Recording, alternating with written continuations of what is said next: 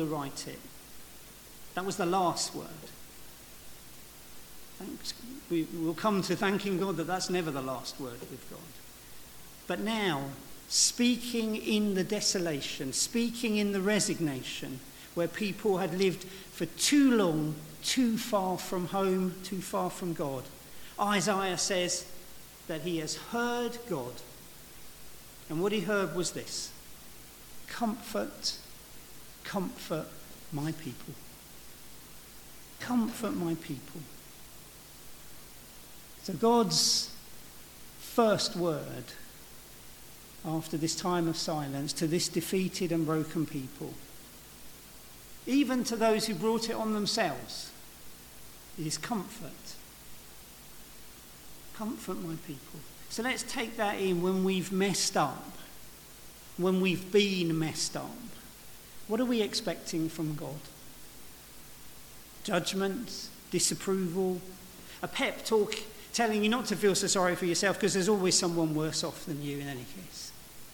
What do you expect? God's first word is comfort. And God's second word is what? God's second word is comfort. Comfort, comfort my people. Perhaps we're picking up on some divine priority here. Into the silence, into the wondering about whether it's all finished with God, comes this prophetic word Comfort my people. And not only that, God insists in this communication that um, the messenger gets the tone right.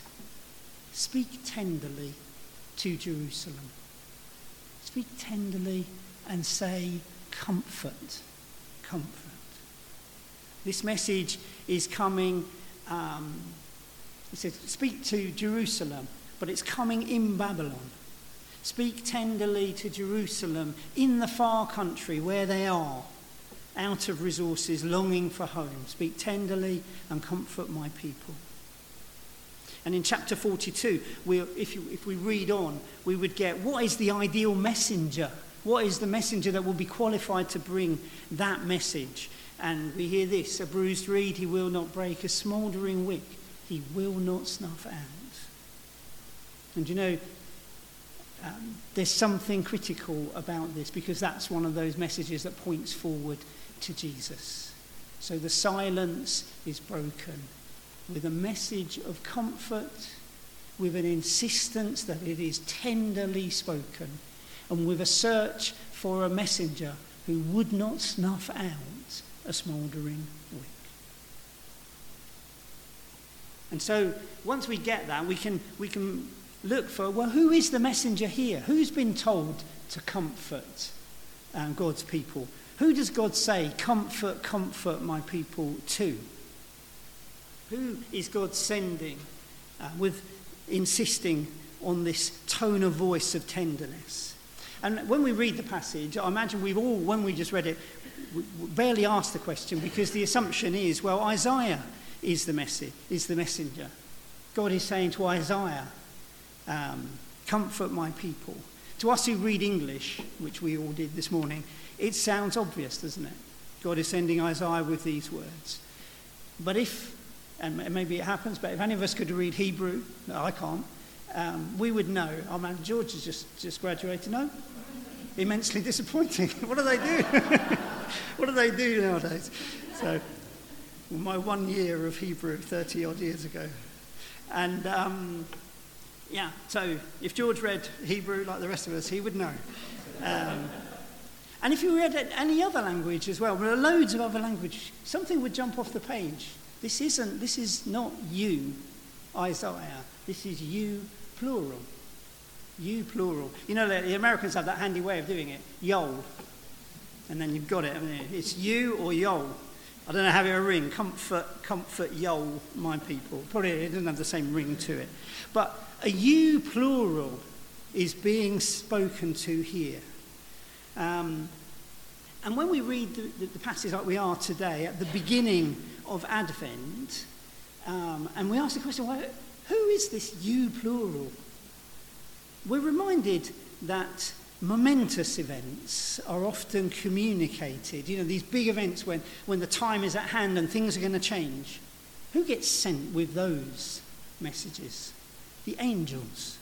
And the picture may be uh, of God addressing the angels, some heavenly host. And we can imagine Isaiah overhearing this conversation. And God is saying, It's time for change and he's sending out the angels. Comfort, comfort my people. Be sure to speak tenderly to Jerusalem. That's why angels start their sentences always with, Don't be afraid. Because God has said, Make sure you speak tenderly, and you can be intimidating. So, Isaiah, um, we, if we went back to Isaiah chapter 6, and we see that Isaiah's commission is wrapped up with visions of angels, and maybe here too angel, he, Isaiah hears the commissioning of angels and amazingly is soon just caught up in the angelic task himself. And that, that's another biblical thing is we, maybe other people could, you can tell me over coffee if it's different, but most of us have not seen angels. Even Luke didn't see the angels. I, we hear Isaiah because people get caught up in this task. Um, the shepherds saw the angels, Mary saw the angel, um, Zechariah saw the angel. Luke didn't see him, but he get caught up in the task. And Isaiah may be hearing the angels, but he's caught up in the task himself. And if we read further on in Isaiah 40, just further down um, this long, long chapter, we find that, if you like, it's not just the angels that are addressed, the whole of the universe gets caught up in this. From trees to stars, from seas to whirlwinds, it's God's addressing all of it. And all are called to witness God's saving power and God's saving intention to comfort his people. And it's as if the whole universe is ringing with God's intentions. And Isaiah gets in on that story. He finds his own calling resonating out from this angelic and cosmic exchange. He's heard a message of salvation Maybe he's been comforted himself. God is saying comfort. And so he gets caught up with announcing it. And he, he, he announces this message as he's co-opted himself. And um, he won't be the last person to do it.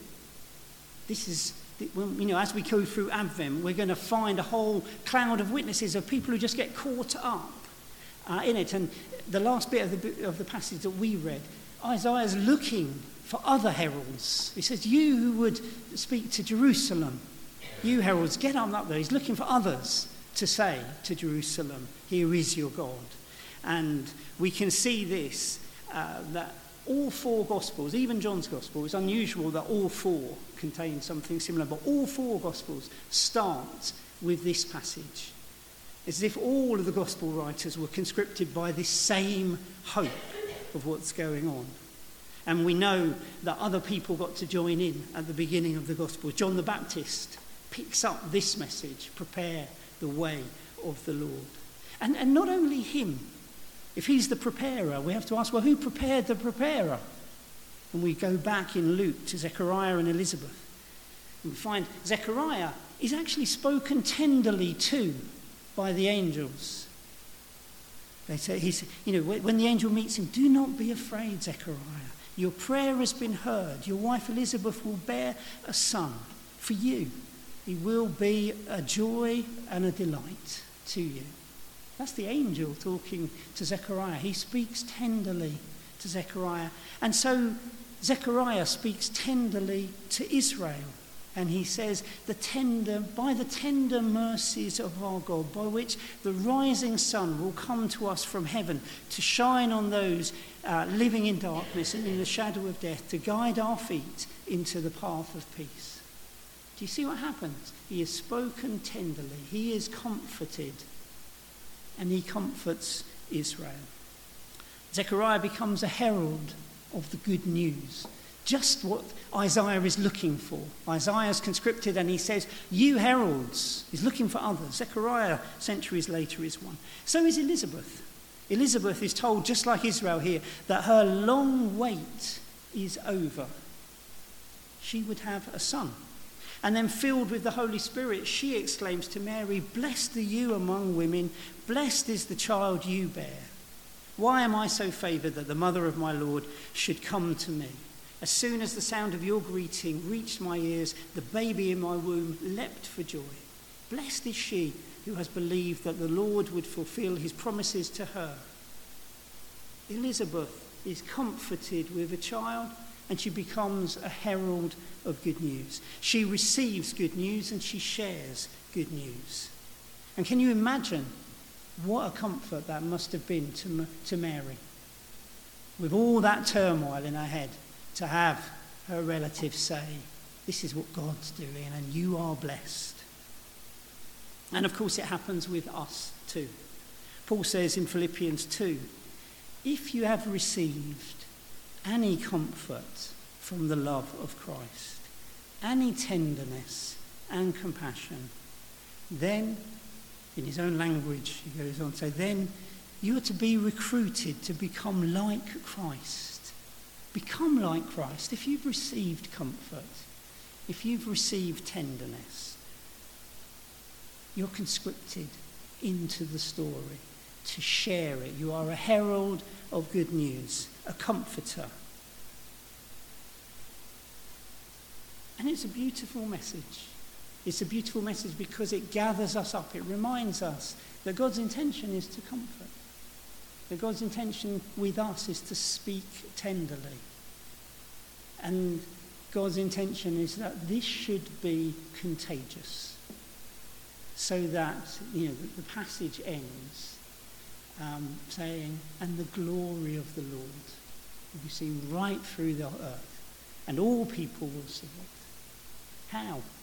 Because it gets people get wrapped up in it and they pass it on until all are gathered into this tenderness by God. It's a beautiful message given to people in despair, given to people who live with cyclical failure. You know, they went into exile because of a series of failures, of unfaithfulness. And you know, that's why we can't just leave it by saying this is a beautiful message. And the text itself is perplexed by this beautiful message. It doesn't just say, Hallelujah, which I'm sure that's what we're all bursting to say this morning. Hallelujah. Certainly come Christmas, but it doesn't just say that, it's perplexed. The angels, if, if, I, if this presentation of the angels being commissioned um, is, is a good way of looking at this passage, there's a bit in the middle that just says, well, the angels had their doubts. They didn't just fly off, you know, willing and ready. They have their doubts about preaching it. Or if it's a commission to um, Isaiah, Isaiah has his doubts.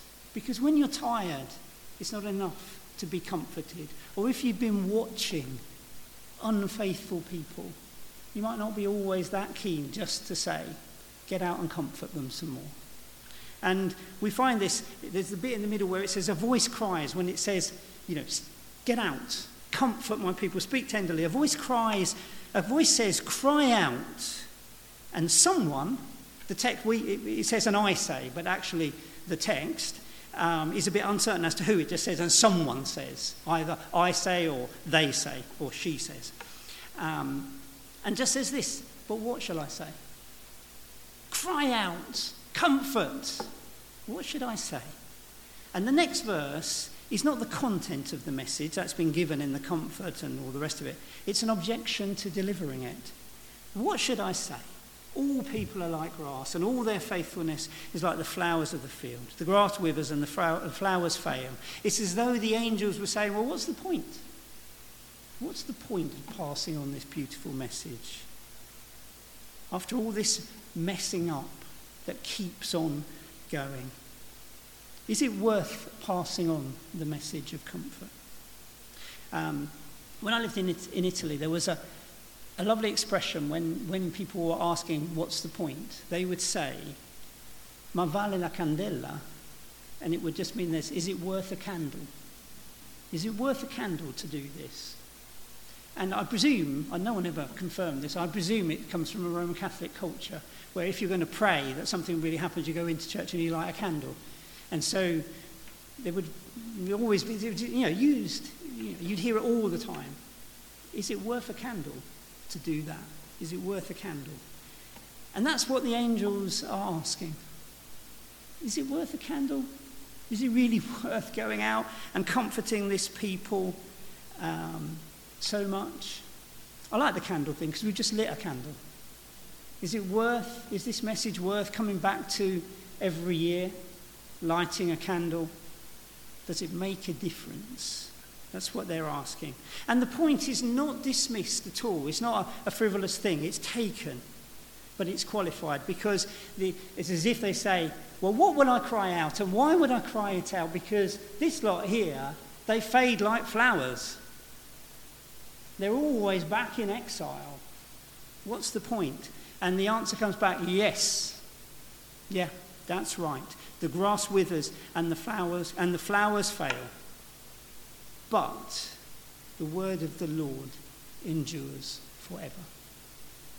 Is it worth a candle every year? And don't look back on the year you've just had. Is it worth a candle last year lighting it to say, Comfort, or comfort my people? Speak tenderly to them because God, here is your God, come to save. Is it worth this candle? Look at our testimonies. Let's ask. Look at the state of the world we're in. Let's ask, was it worth a candle? And the rest of chapter 40, long, long chapter, worth reading, is given over to God's credentials because God said, Yes, all mortals are like flowers that fail, but the word of the Lord endures forever. Here is your God. We are going somewhere towards comfort and tenderness. And so the rest of the chapter is given over to credentials of God, Creator and Saviour. Can God comfort? Yes, God can. And this intention, this word, comfort spoken tenderly, will endure forever. And the text ends, a whole of chapter 40 ends. Do you not know? Have you not heard? The Lord is the everlasting God, the creator of the ends of the earth, who will not grow weary or tired, whose understanding no one can fathom, who gives strength to the weary, increases the power of the weak. Even youths grow tired and weary, and the young stumble and fall. But those who hope in the Lord will renew their strength. They will soar on wings like eagles. They will run and not grow weary. They will walk and not be faint. So go. Comfort. Comfort my people. Speak tenderly to Jerusalem, saying, Here is your God. He has come to save. Amen.